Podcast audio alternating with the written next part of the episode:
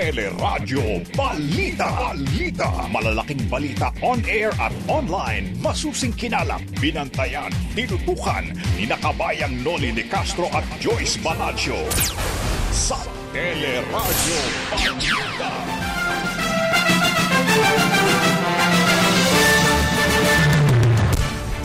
Mga bagong kaso ng COVID-19 bumaba sa 5,867 matapos ang sunod-sunod na mahigit sa 7,000 kaso.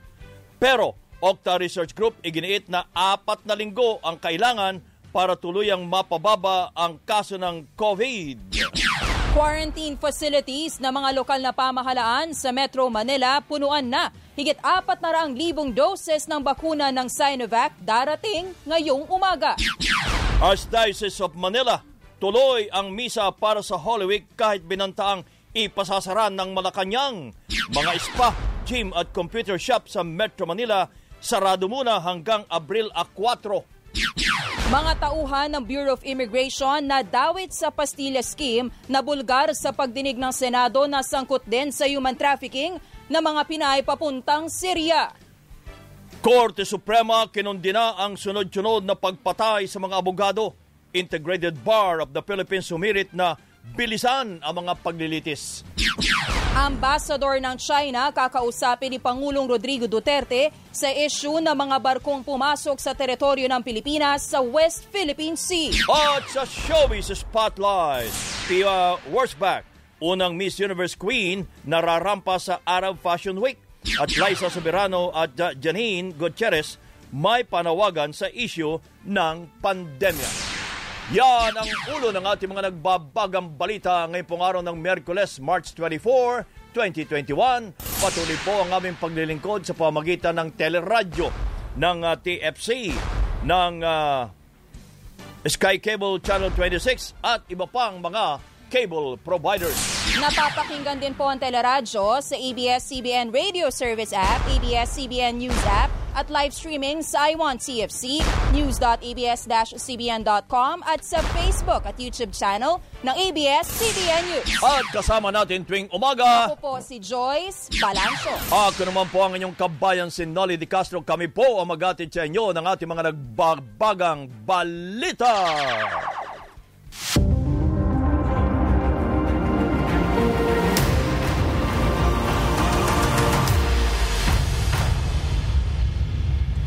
Umabot na po sa 677,653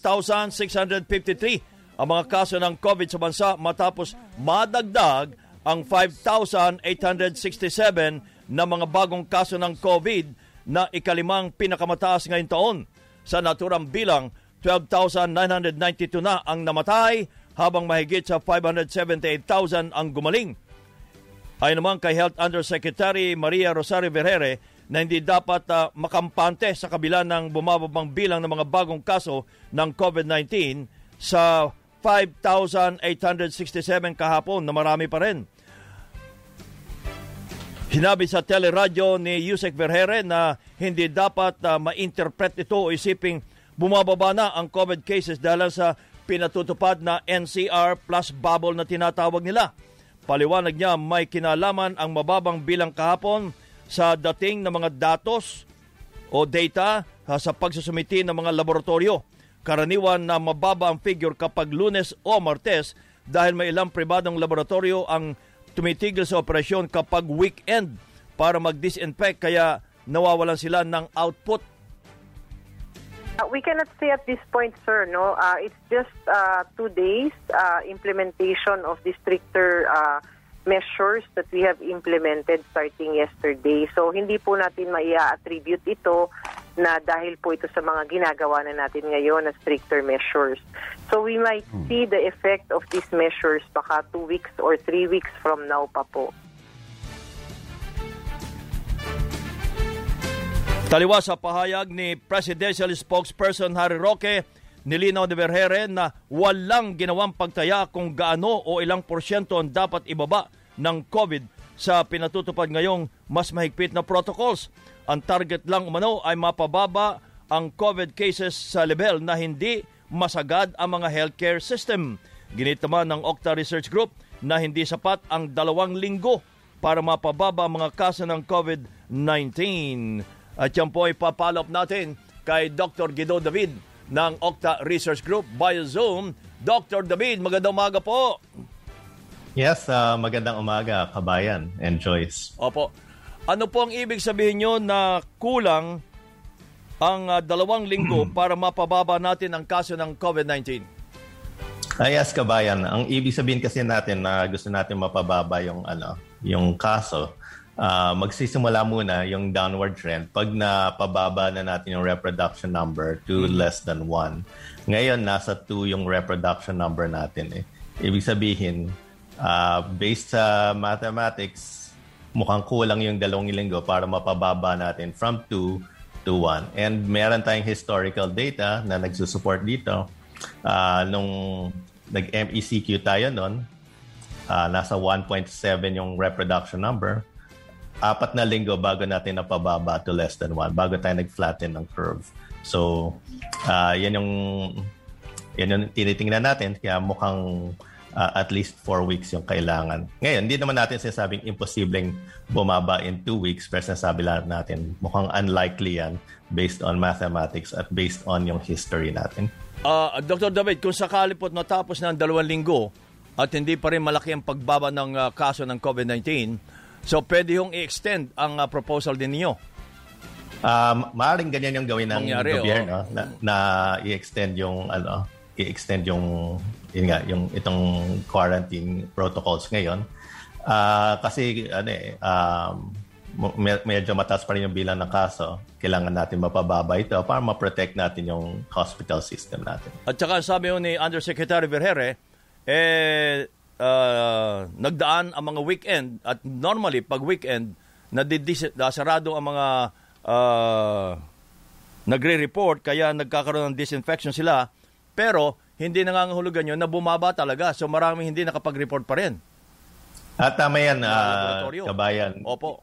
Y- yung, uh, I agree kay Dr. Ferrer, yung numbers ngayon na bumaba, hindi yan indication na pababa hindi, na tayo. Oh. Ano lang yan, parang uh, may mga day-to-day fluctuations lang. And uh, um, most likely tataas yan sa, ano, sa by Thursday. Opo, Dr. Uh, uh, Guido David, good morning po. Uh, bale, uh, dito po sa NCR Plus Bubble, no, hindi pinagbabawalan yung essential travel. Sa inyo po bang pagtingin sa Oktay, dapat baguhin itong pulisiyang ito? Kasi may mga nagsasabi naman na ganun din, may mga lumalabas din, mas maraming lumalabas din kasi hindi naman pinagbabawalan yung mga non-essential travel. Well, nasa implementation yan eh. Um, hmm. Kung I mean, naiintindihan naman natin yung essential travel kailangan natin kasi uh, at this stage, uh, may harapan ng gob- gobyerno na mag, mag-lockdown ng tulad dati ng MECQ. Uh, so, yung mga essential travels, uh, hinahayaan naman natin. May mga work from home. Ngayon, uh, yung implementation dyan, kung hahayaan yung mga non-essential travels, syempre, nasa ano yan, uh, nasa local government yung implementation sa palagay na natin. Opo. Meron po ba kayo nakikita pang uh, gusto nyong i-recommend na dagdag na restrictions sa ipinatutupad ngayon para mas mapabilis lang no na ma- mapigilan natin yung pagkalat ng COVID-19?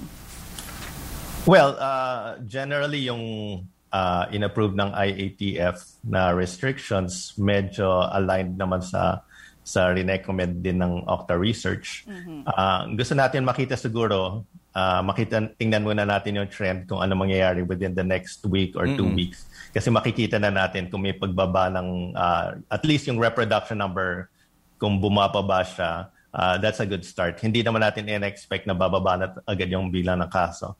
Ngayon, kung hindi pa masyado, kung mabagal yung pagbaba ng reproduction number or hindi masyadong uh, bumababa, then siguro kailangan natin magdagdag ng mga restrictions kasi napakataas na ng bilang ng kaso. We can't really afford na tumaas pa siya at lumobo pa talaga. Dr. David, at the end of the day, ay kailangan pa rin po ang full cooperation ng ating mga kababayan. Uh, totoo yan, kabayan, kasi um, uh, yung full cooperation, importante yan. Kasi hindi tayo ma- mahahawa kahit na variant ito pag lagi, tayong, la- lagi natin suot yung face mask. So, ang, ang payo ko, advice ko sa mga tao pag lalabas sila, uh, essential travels, yung mga bibili ng ano, mga goods nila, uh, isipin natin lahat ng mga kasalubong natin potentially may dalang virus at mag-act tayo accordingly. Mag-iingat tayo. Okay. Dr. David, maraming maraming salamat po at magandang umaga. Magandang umaga. Salamat. Si Dr. Guido David ng Octa Research Group. Umabot na sa mahigit 400,000 ang bilang ng mga healthcare workers na nabakunahan na po laban sa COVID-19. Katumbas ito ng 24% na mahigit isang milyong health workers na target na mabakunahan. Sa Marikina City, nagsimula ng pagbabakuna sa mga barangay at city health workers, gayon din sa mga nagtatrabaho sa maliliit na ospital at mga klinik. Choice ko naman yung gamot, kaso nga lang yung fear ko sa injection. Sa Quezon City, maagang pumila ang mga barangay health workers para magpabakuna. Lahat po tayo mga Pilipino, kahit saan lugar, kailangan po natin to. Kasi po na- nakakahalubilo po tayo ng iba't ibang ah, kapwa-tao. Pakiramdam ko, syempre sa sarili natin, medyo may laban na tayo. May laban na tayo sa COVID. Sinabi naman ni Vaccine Czar Secretary Carlito Galvez Jr. na darating ngayong araw ang dagdag na 400,000 doses ng Sinovac vaccine na donasyon ng China. Ang napag-usapan namin sa ITF ay talagang po-concentrate natin muna doon sa mga high, ano, high, high incidence area, especially NCR, Cebu at saka itong uh, Davao. Hindi na sasalubungin ni Pangulong Duterte ang pagdating ng bakuna ngayong araw pero sasalubungin nito ang shipment ng isang milyong Sinovac vaccines na binili ng pamahalaan na darating naman sa March 29. Ngayong linggo, inaasahan ding dadating ang halos isang milyon doses ng AstraZeneca vaccines mula sa COVAX facility ng World Health Organization. Puno na ang COVID ward ng ilang malalaking pribadong ospital sa Metro Manila. Sa Medical City, nagamit na rin ang kama para sana sa mga non-COVID patients. Sinabi ni Chief Medical Director Dr. Rafael Claudio na sa kabuuan puno na ang siyam sa bawat sampung kama ng ospital. napipilitan tayong magparada ng mga pasyente sa ER na hindi naman dapat.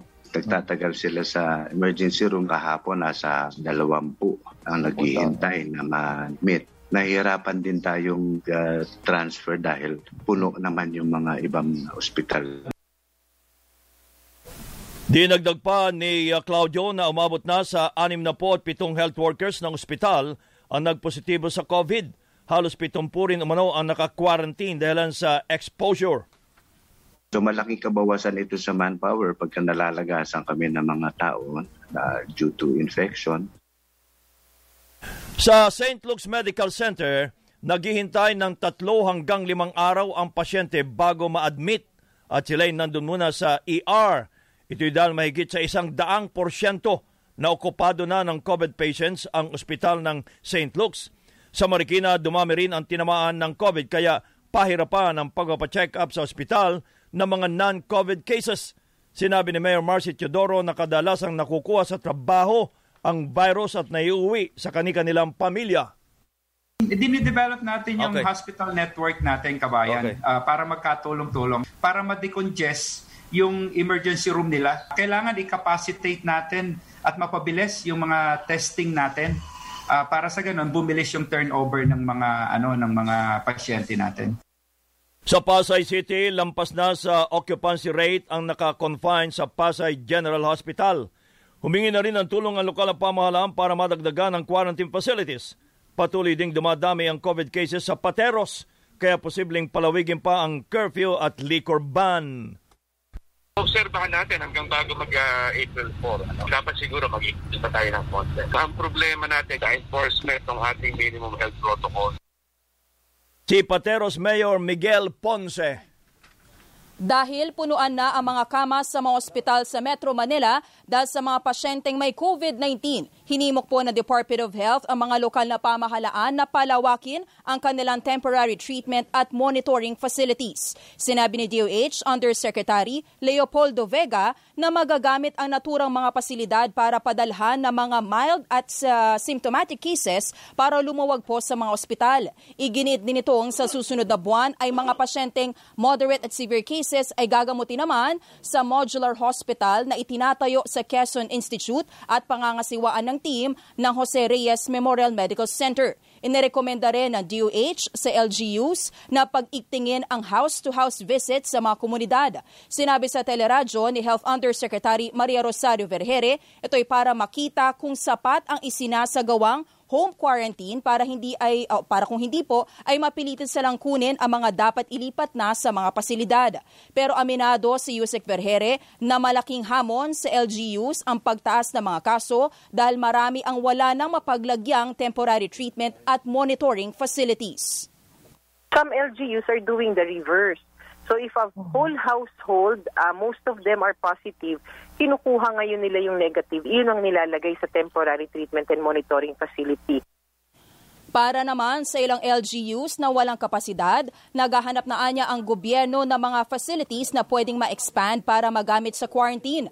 Katunayan, nagpasabi na rin ang DPWH na may pinalalakihan ng pasilidad na pwedeng magamit sa susunod na dalawang linggo. Sa ngayon, punuan na ang quarantine facilities sa ilang lugar sa Metro Manila dahil sa pagdami ng nagkakasakit. Sa Valenzuela, hindi, na pina, hindi po pinapayagan itong home quarantine kaya nababahala si Mayor Rex Gatchalian na mapuno ang labing apat na quarantine facilities ng kanilang lungsod. We've identified a couple more backup sites. Uh, we've already, we still have beds naman, yung cots. We have the other equipment. So lock and load kami. In the event na umabot sa 1-2 at naubos na namin yung supply namin ngayon, we will have to build more. We will have to open more. Sa Malabon, sinabi ni Public Information Officer Bong Padua na napupuno na rin ang quarantine facilities dahil sa dami na mga nakakasakit kabilang na ang ilang bata. Pinapayagan namang sumama sa pasilidad ang mga magulang para bantayan at alagaan ang kanilang mga anak. Kinumpirma naman ni Malabon Mayor Len Oreta na nagpositibo siya sa COVID-19. Habang sa Maynila, sinabi ni Mayor Isko Moreno na patuloy na dinaragdagan ang kapasidad ng kanilang isolation facilities. We've been building despite na mababa ang infection. Uh, we have 570. But we have now about 89% occupancy in, in our quarantine uh, uh, facility. There is a, a two-week uh, uh, projection again, so mm-hmm. nagre-ready kami. Si Manila, Manila Mayor Isko Moreno.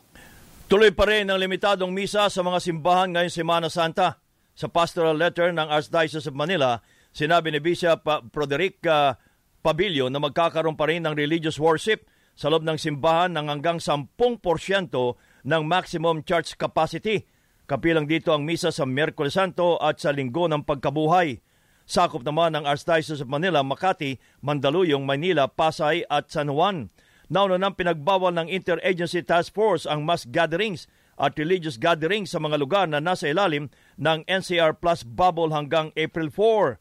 Sa programang Simbayanan sa Radio Veritas, ayon kay Bishop Pavilion na nilabag ng IATF ang religious freedom at gayon din ang separation ng church at state. So diyan mali na sila. At hindi dapat tayo sumunod sa ganyang pamamalakad na walang konsultasyon at it uh, somehow separ- uh, breaks the separation of church and state. Mm-hmm. Sila na nagse-separate ngayon. Kaya tuloy tayo sa ating activities. Limited na mayroon tayong uh, social distancing. Tuloy tayo sa ating online activities. Mm-hmm. encourage natin. Pero kung sinong faithful na gustong dumating within our limits at tayo ang maglilimit sa loob ng simbahan natin, hindi sila. Pagpapatuloy natin. Nagbabala naman ng Malacanang na hindi magdadalawang isip ang pamahalaan na ipasara ang mga simbahan na lalabag sa protocol. Ang defiance po ng IATF resolution is not covered by separation of church and state. In the exercise of police powers, we can order the churches closed. Huwag sana pong dumating doon, Bishop Abilio. Wala po tayong makakamit na kahit anong uh, Thank you very much. objective if you will defy and you will force the state to close the doors of the church. Si Presidential Spokesperson Harry Roque, kaugnay po nito si Father Douglas Badong, ang uh, parochial vicar ng uh, Minor Basilica ng Black Nazarene sa Quiapo-Huyan. Father Badong, maraming salamat po. Good morning. Yes, good morning po kabayan. Sa lahat po na Opo. So, tuloy pa rin po yung pagpapasok na simbahan ng 10% capacity. Ah, dito po sa Quiapo ay gagawin po namin kung meron pong dumating na Okay. gustong makapagsimba ay gagawin po namin. Pero At kami 10 naman, limitado sa 10%. Apo, limitado lang po. And talaga naman pong tinitiyak namin sa mga nakalipas na na mga ah, pagpapatupad, Opo. eh, sumusunod naman po ang mga tao at talagang ligtas po ang tao dito sa loob ng simbahan. Pero Yun sa- po yung tinitiyak namin. Opo. Ngayon po ay 50%, di ba? Ah, Bago tumaas ang ay- Ah, hindi po. Bago po magbago yung desisyon ng IATF, 50% po yung Opo, kaya nga po. Opo. namin. Oho. Pero ngayon ay 10% lang po base 10. sa pa, ah, sulat po ni Opo. Bishop Pabilio. Sa sa sa laki po ng simbahan, sa lawak niyang simbahan na 'yan, yung Mhm. 50% ilan ho nakakapasok doon pag 50%? Ah, 500 po. 500. Ngayon Mhm. po, ngayon po na 10%, mga ilan lang? 100 lang. 100 sa laki do. So sa bawat Ligtas na ligtas sa bawat Kasi bawat fuse, isa lang. Oh, isa lang sa bawat yung parang bench. Isa lang ano, Opo. isa lang tao. Oh. Opo. Tapos And naka face mask. ventilation, Oh. naka face mask, Face shield. Okay. Ah, may checking of temperature, sabay-sabay Bago na pumasok, lalabas. okay. May instruction. May alcohol. Hindi sila magsabay-sabay, alcohol. Yun po. Opo. Mm. Kung- kung- Ah, yun- mm, sana po mas makita nila na Oo. yung, yung kahalagahan din po nito at hindi po kami ang nais namin ay makatulong para sa yung ma-uplift po yung yung moral ng mga tao Opo. na ngayon ay nalilitot na nahihirapan na sa isang taon nating pinagdaraanan Oo. ito. At mas kailangan ho ngayon na iba yung dasal pa sa nangyayari. Uh, exactly po. No? Kaya sana po wag, wag nilang tingnan na walang maitutulong ang simbahan. Yes. At lalo sa gihit, wag nilang tingnan na para bang magkahiwalay yung yung kami o ihiwalay kami. Gusto namin makatulong. Opo. How about sa labas ho ng sa may Plaza Miranda, ano mangyayari? Ah, Plaza Miranda po ay wala pong tao ngayon sa Plaza Miranda dahil na medyo eh, ano, pinababawalan ngayon sa Plaza Miranda. Although ah nakikipag-usap kami kung paano mas magiging maayos ang daloy katulad ng mga ginagawa ng mga nakalipas na buwan.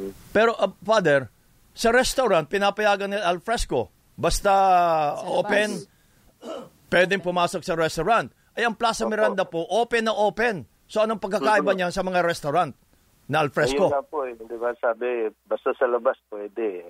Yun, yun yung isa sa back. Kaya hindi kami, medyo hindi namin makita yung Yes, yes. Oo. And even sa mall, pag, pag sa mall, pag dumadaan din ako sa mall, ang daming tao eh. And ano ba talaga yung mass gatherings na Opo. tinatawag? Opo, sa Eh, restaurant, mas- ka, habang kumakain ka, wala kang face mask at saka face shield.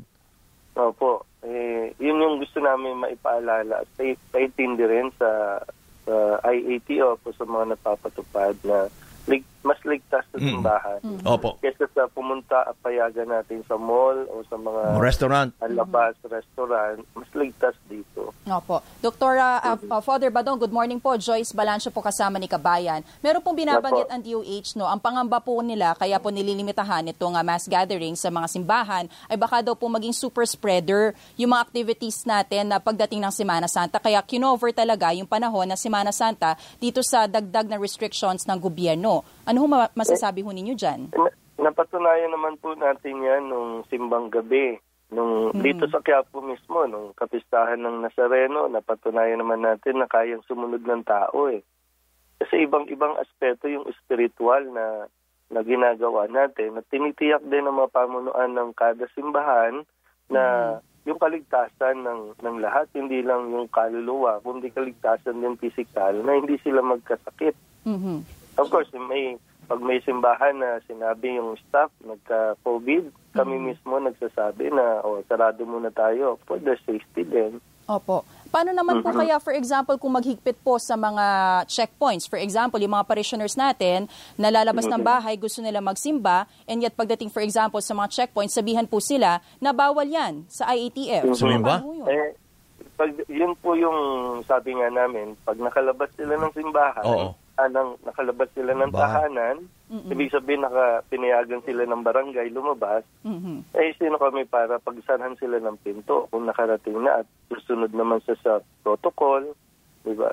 Opo. At saka So, 10% na lang, Father. Mhm. Napakaliit 10% na nun. lang. Sa lawak ng simbahan ng Quiapo. Talking po. about Quiapo, Quiapo Church, ha? Opo, hindi po, sana po ay huwag nilang isipin na Yeah. kinakalaban. Tingnan muna nila. Oo. Opo, na, tingnan muna nila yung sitwasyon. Yes, Kailangan- yes, yes. Kung magdidesisyon at gagawa ng mga mga protocol, tingnan maigi yung sitwasyon, hindi yung basta na lang mag implement tayo. Ang dami na natin pagkakamali ng mga implementation last year eh.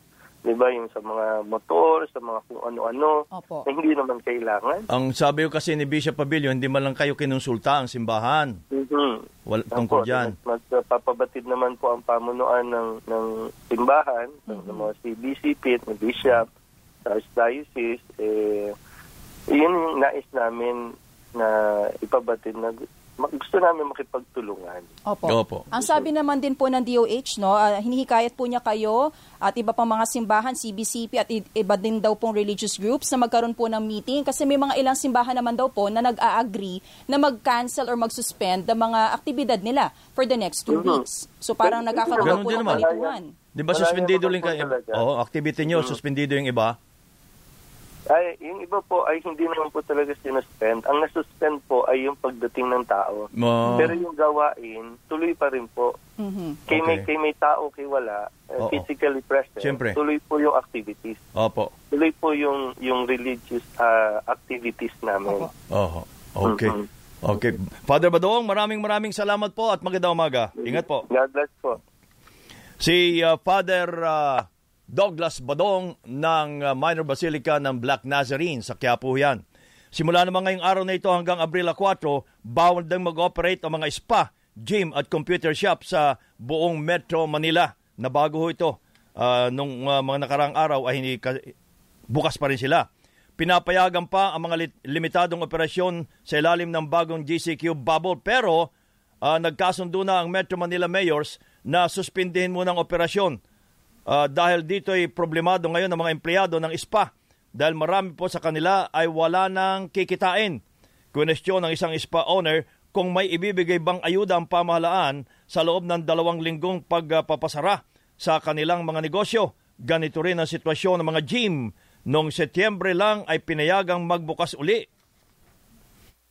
Ang tagal na hindi kami bukas, negative income pa rin. So talagang masakit. Isang taon na pero nandiyan pa rin tayo sa pagsugpo no, ng, ng pandemya. Pero sana kapag nandun na tayo dun sa pagbangon, huwag ding kalimutan lalo na itong mga um, negosyo na nasa fitness, nasa recreation, Si Mylene uh, Dairit ang tagapagsalita po ng Fitness Alliance at uh, presidente ng Gold's Gym Philippines. Hindi na sisitahin sa mga checkpoint ang mga babiyahing residente ng Metro Manila, Cavite, Bulacan, Rizal at Laguna na kabilang sa NCR Plus bubble. Sa panayam ng teleradyo, sinabi po ni PNP OIC Police Lieutenant General Guillermo Eleazar na hindi na kailangan i-check kung saan nanggaling o saan pupunta lalo't hindi naman talaga makakalusot ang mga motorista pagdating sa mga boundary. Hindi na po restricted yung travel nila within the bubble pero hindi sila pwedeng lalabas po ng ating bubble. Kaya nga po, kung titingnan natin, ang dapat na binabantayan talaga ay yung pong bubble perimeter or boundary. Pero sa loob, ang ah, duty na lang po or function ng ating mga police ay to see to it na itong mga taong nasa labas o mga kababayan natin nasa labas ay sumusunod sa mga protocol na itinakda ng ating IATF. Nilinaw naman ni Eliazar na ang mga ipinosteng 20 checkpoints ay wala sa loob ng bubble area kundi nasa boundaries ng Bulacan sa Pampanga at Nueva Ecija at boundaries ng Cavite, Laguna at Rizal sa Batangas at Quezon. Paliwanag niya ang checkpoint sa Batasan San Mateo Road ay dati nang nakapwesto doon at maaring daanan bagamat pwedeng mag-random check kung nasusunod ng mga motorista ang pagsusuot ng face mask. Ang ating pong guidance sa kanila, sa lahat ng mga commanders natin, is that since yan ay nasa loob naman nitong bubble area, may i-activate lang natin itong ating ah, ah, checkpoint operation during curfew hours from 10 in the evening up to 5 in the morning para i-check ah, kung may managbabiolate sa curfew. Si PNP OIC Police Lieutenant General Guillermo Eliazar. Magbabalik ang Teleradyo Balita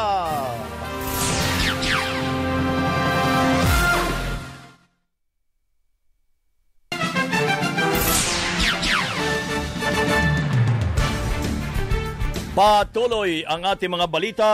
Naniniwala ang isang eksperto na may ebidensya na community transmission ng variants of concern sa Pilipinas. Ito'y kahit hindi pa kinukumpirma ng World Health Organization o WHO na may community transmission na ng UK at South African variant ng COVID-19.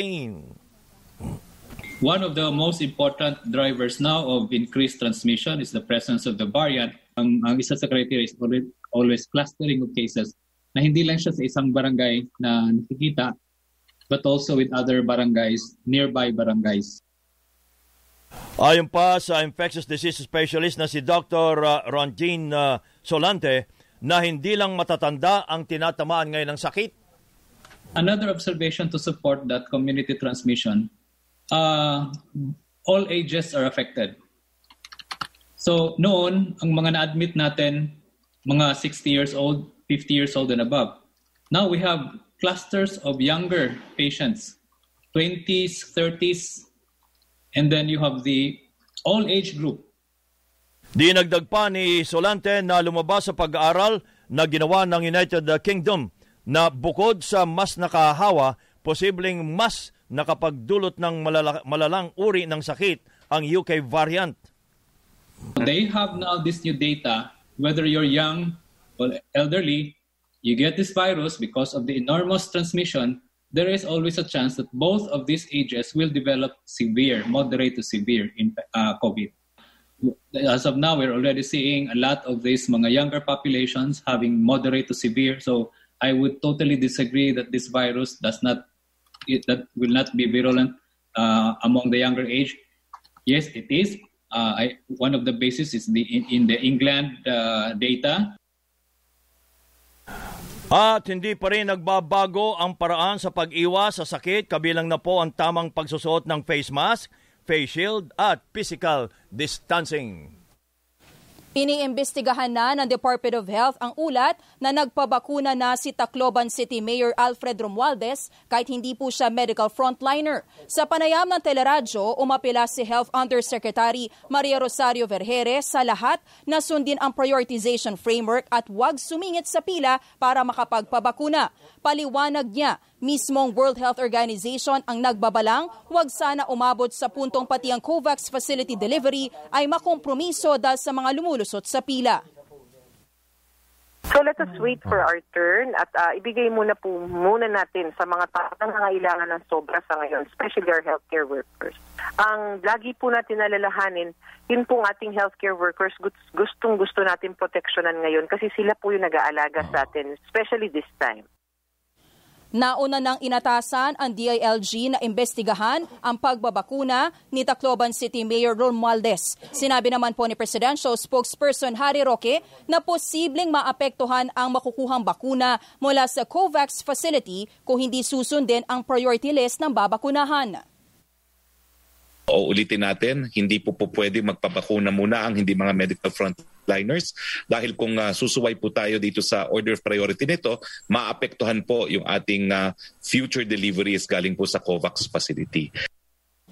Pero paliwanag naman ni Mayor Romualdez, nagdesisyon siyang magpabakuna para mahikayat ang health workers bago ang deadline sa paggamit ng mga bakuna ngayong araw. Ito'y dahil maaring bawiin po itong mga bakuna at dalhin sa mga lugar na may mataas na kaso ng COVID-19 tulad ng Metro Manila. But it pains me to hear that many of them, about 60% only, nagpabakuna. Tapos lahat ito isosoli sa national government kasi natatakot sila. I'm willing to face the consequences but I am very happy that at least 99% of our people, the frontliners, are now availing of that vaccine. Sa Cebu, nagpabakuna na rin si Minglanilla Mayor Elanito Peña kahit hindi pa kasama ang mga lokal na opisyal sa prioridad sa vaccination program. Pero ayon sa alkalde, humingi siya ng permiso umano mula sa Rural Health Office bago nagpabakuna. Apat na po at siyam na empleyado ng Department of Education sa Zambales ang nagpositibo sa COVID-19 matapos umattend sa dalawang seminar na isinagawa ng mga school head sa lalawigan. Ayon kay Dr. Noel Bueno, Provincial Health Doctor ng Zambales, nakuha ang impeksyon mula sa isang teacher na inimbitahang guest speaker sa magkasunod na seminar mula March 1 to 6 at March 9 to 12. Ginawa ang seminar sa dalawang beach resort pa o beach resort sa Zambales kung saan 300 ang dumalo. Natuklasan lamang ang seminar matapos magpositibo sa COVID-19 ang guest speaker noong March 17. Pitong resort workers din ang tinamaan ng virus habang yung iba pang mga nakasalamuhang teacher ay naghihintay naman ng resulta ng kanilang swab test. Samantala, inihirit din ng Makabayang Black na imbestigahan na ng Kamara ang TV project ng DepEd. Ito'y dahil sa reklamo ng naantalang sweldo at unfair labor practices na kinasasangkutan ng ilang producer at iba pang manggagawang uh, kinuha para sa naturang proyekto. Inirekomenda ni Senate President Pro Tempore Ralph Recto na palitan ang mga miyembro ng Interagency Task Force o yung IETF. Git po ni Senator Recto, dapat mga MD o Doctor of Medicine ang mga miyembro ng IETF at hindi mga MD na ibig sabihin ay military dati o mga retiradong sundalo. Sinabi ni Recto na napakabilis po ang pagkalat ng COVID-19 habang napakabagal naman ang pagbabakuna. Kaya dapat lagyan ng magagaling na health experts ang IETF. Iminungkahi rin ni Recto na isama ang ilang kinatawan ng pribadong sektor sa IETF. Naniniwala naman si Senator Kiko Pangilinan na hindi maaabot ng IATF ang target nitong 25% ng pagpapababa sa COVID cases sa susunod na dalawang linggo kung hindi tututukan ang mass testing, maayos na contact tracing, isolation at mabilis na pagbabakuna. Nauna ring iminungkahi ng ilang pang senador na buwagin na lang ang IATF dahil hindi epektibo ang mga hakbang nito para tapusin ang pandemya. Pero depensa ng Malacanang, Tama ang ginagawa ng ITF kaya hindi dapat isisi sa kanila ang pagtaas ng COVID-19 cases. Tanggapin natin o hindi, nag-mutate po mga virus at hindi naman po siguro kasalanan ng IATF na nag-mutate itong mga virus sa pamamaraan na mas nakakahawa sila. Si Presidential Spokesperson Harry Roque. Samantala, meron lang tayong uh, lilinawin no, via Zoom kay uh, Mr. Sita Angsi, yun nga, sinasabi ko sa iyo, Movement for Restoration of Peace and Order.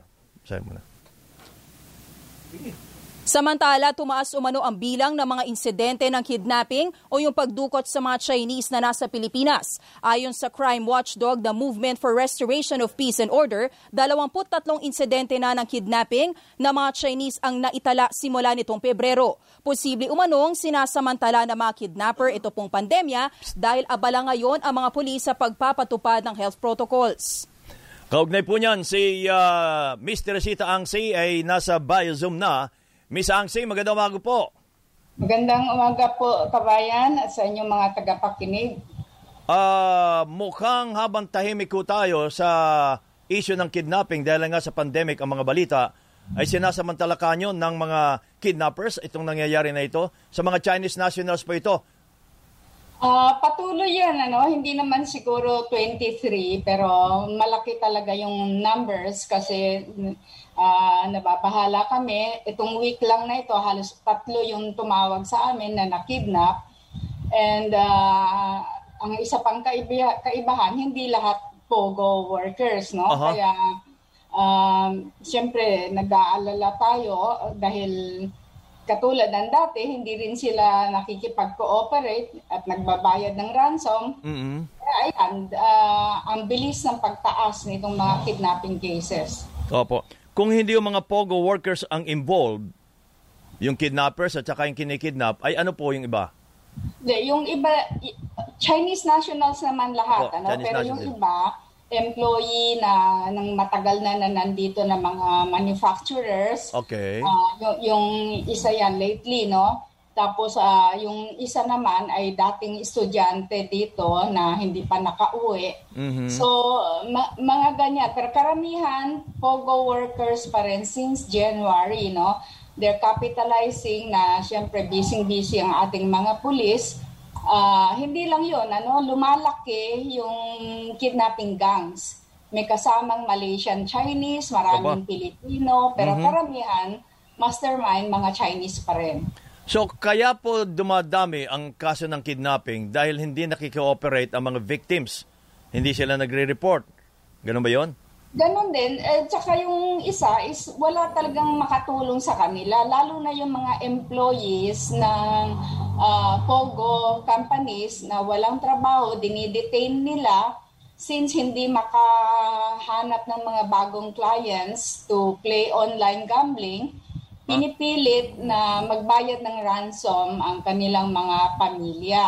Mhm. Yan yung sobrang dami. Apat yung na-rescue sa Pampanga. Ah, recently, no, yung apat na yan, isa lang ang nag-file ng case at yung threat ng fixers, ng mga pogos, no? I'm warning those two guys there. Sabi, eh, limang libo lang daw kaya ka naming papatayin. Wow. Yung, yung naiwang biktima, si Ming Xuan po, sinasabi ko yung pangalan niya para kung may nangyari sa kanya, mananagot talaga itong dalawang ito. Ang lakas ang loob. Labas-pasok doon sa anti-kidnapping group. Wow. At sabihin, hawak daw niya lahat ng pulis, hawak niya ang piskal, hawak daw niya ang lahat ng jail guards. At ah, limang libo lang daw kaya nilang papatayin yung, yung, yung biktima no, na nagpilit mag-file ng case. Ah, Chinese po ito, Chinese ya. Chinese yan. Kaya kung sino-sino ang name drop nila, talaga nakaka... May tinawagan nga ako na name drop siya. Sabi niya, ni, hindi ko nga alam na may nangyaring ganyan.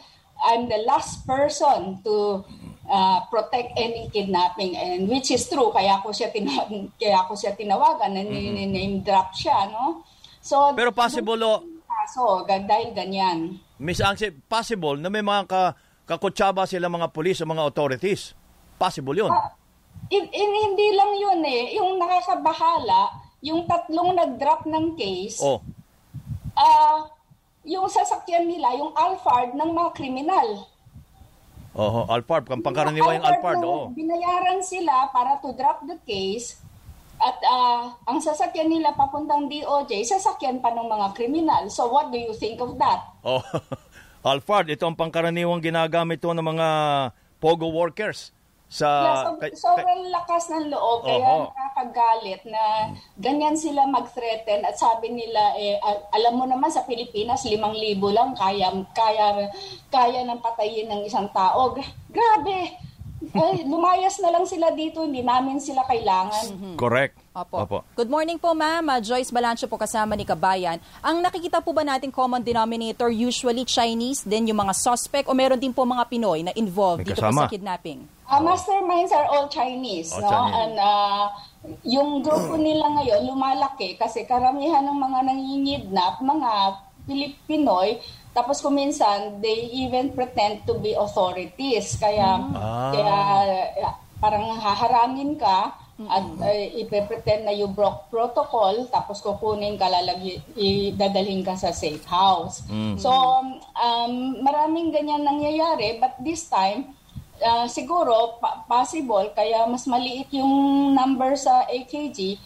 Uh, halos lahat ng tumatawag, we ask them to call up the Chinese embassy kasi yun ang requirement nila ngayon. They told the AKG, uh, this this information came from the AKG na all kidnapping cases must be reported first to the Mhm. Chinese embassy. So that is what uh, we are doing when they call us long distance from China that their uh, uh, relatives have been kidnapped.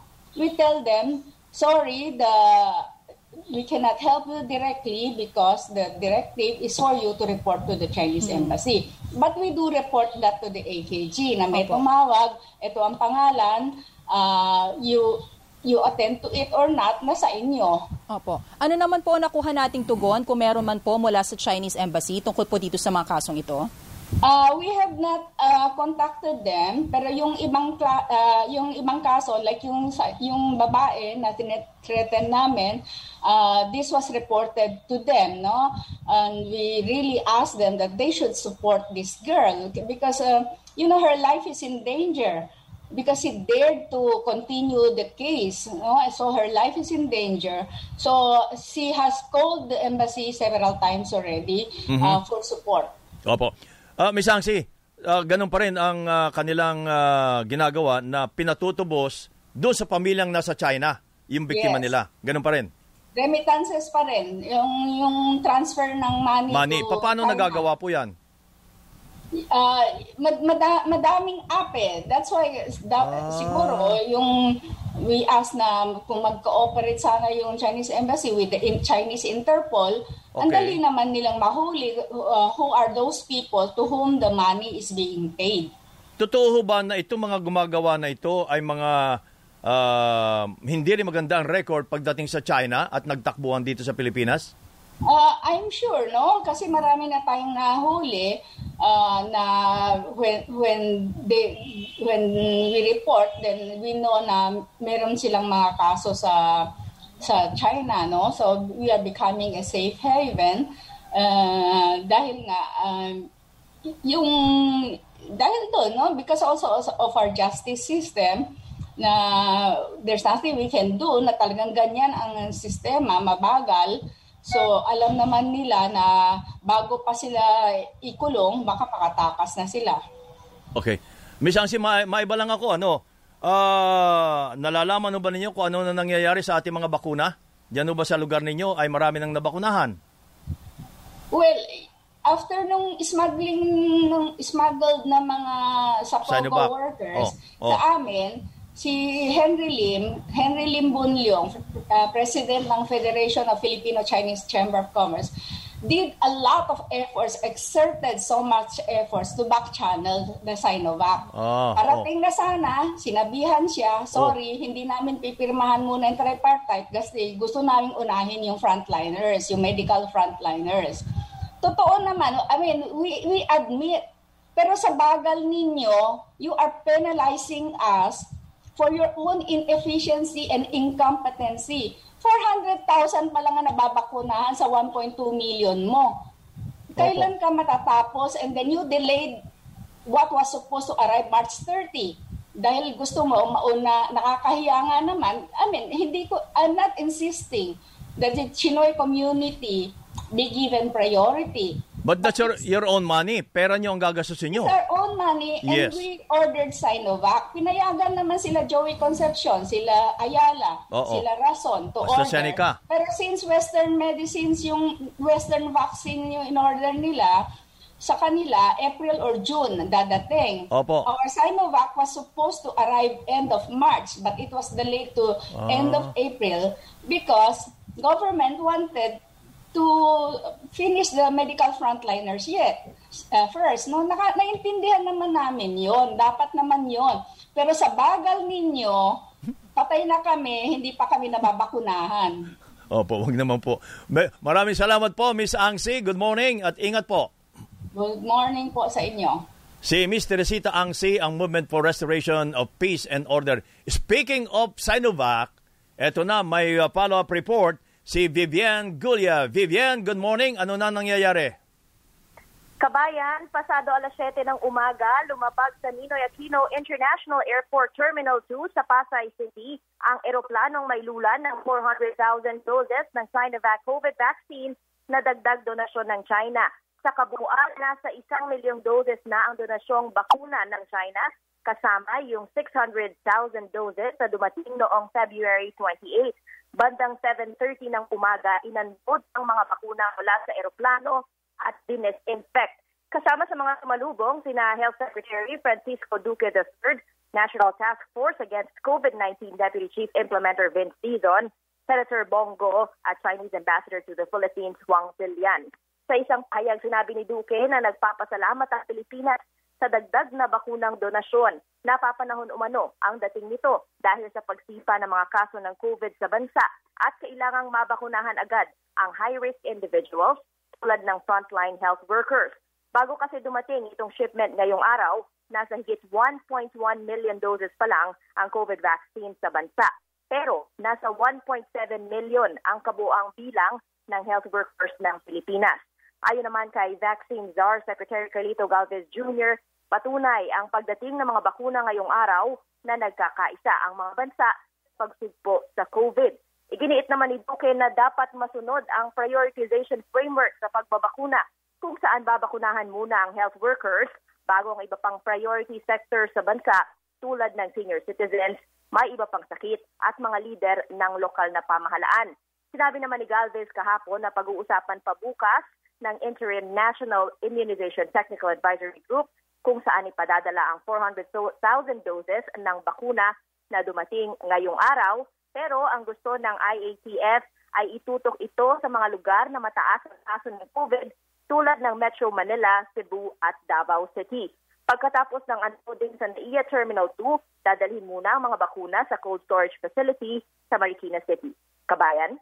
Maraming salamat, Vivian Gulia. Magbabalik ang Teleradyo Balita.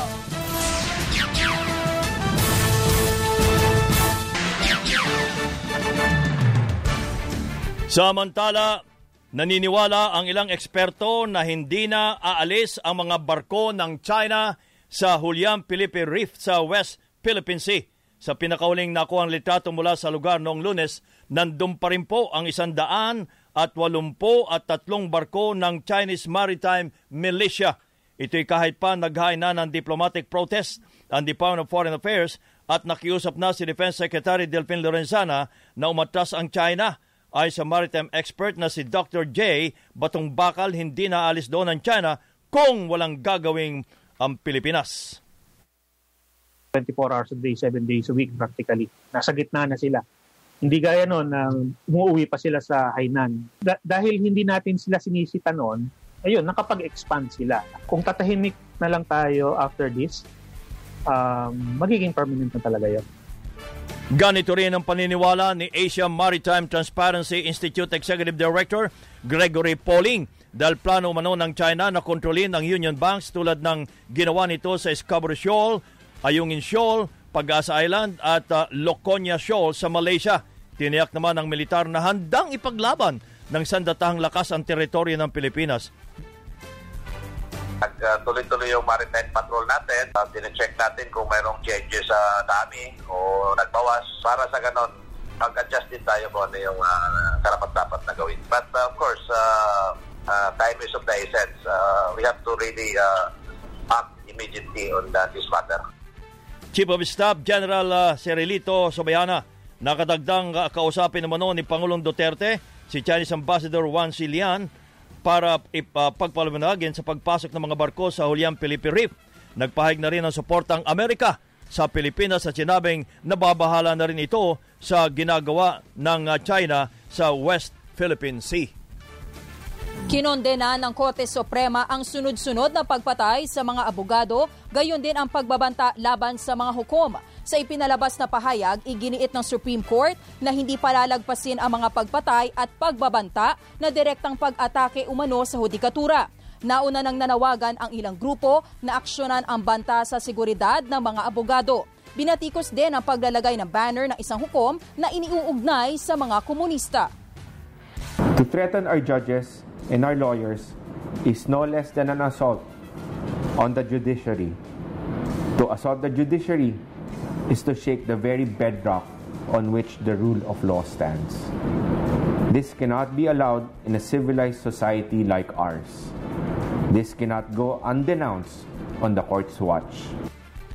Si Supreme Court spokesperson Brian Keith Hosaka sa panayam naman ng teleradyo, sinabi ni Integrated Bar of the Philippines President Attorney Domingo Cayosa na bagamat ikinagagalak nila ang pagkondena ng Korte Suprema kaugnay sa pagpatay sa mga abogado at hukom, iginiit yan dapat bilis-bilisan ang pag-aksyon upang malitis at maparusahan ang mga nasa likod ng krimen, gayon din ang paglilitis sa iba pang mga hindi pa nare-resolve ang kaso ng patayan sa lipunan.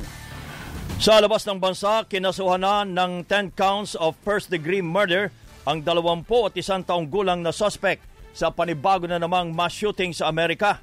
Unang binaril ng suspect na si Ahmad Al-Aliwi Alisa, ang isang matandang lalaki sa labas ng grocery store sa Boulder, Colorado, saka pumasok at namaril ng mga empleyado at customer. Nasugatan din ang suspect matapos makipagbarila naman sa mga res- responding police. Natuklasan rin mga otoridad na nabili ng suspect ang kanyang baril anim na araw bago ang mass shooting. Patuloy pang inaalam ang motibo din ng uh, naturang uh, suspect. Matatandaang noong nakaraang linggo ay walo ang napatay kabilang ng anim na babaeng may lahing asyano sa serye naman ng pamaril sa massage parlor at beauty spa sa Atlanta, Georgia. Ang mga tauhan ng Bureau of Immigration na sangkot noon sa Pastilla Scheme ay ang mga parehong grupo na sangkot din po sa human trafficking ng mga Pinay papuntang Syria.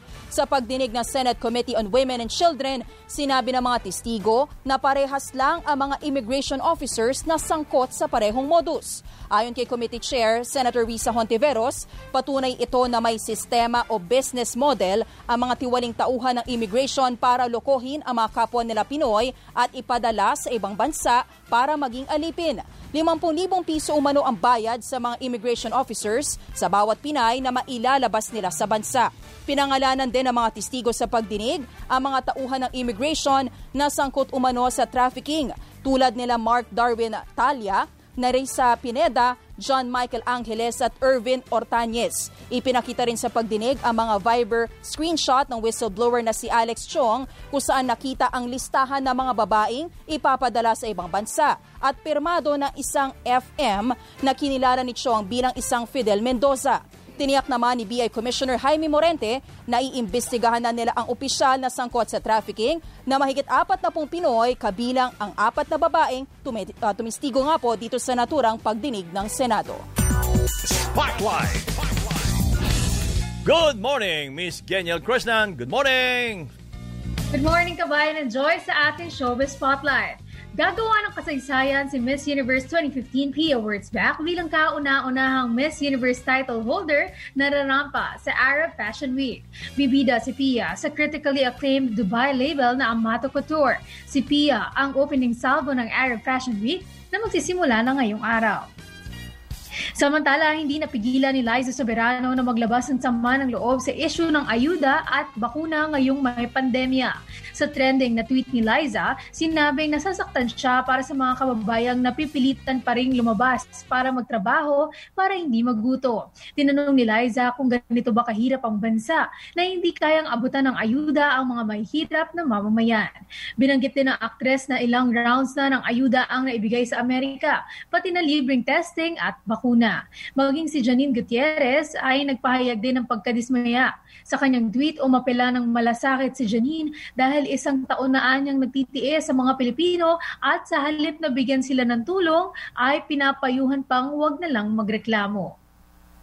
Ako, ang inyong morning patroller, Gaynel Krishnan. Balik sa inyo kabayan ng Joyce. Thank you, Miss Geniel Krishnan. At yan ang kabuuan ng ating mga balita ay tinampok sa Teleradyo Balita. Ako po si Joyce Balancho. Ako naman po ang inyong kabayan si Nolly Di Castro. Kami po ay nagpapasalamat. Nag-iwan muna ng isang magandang umaga. Bayan!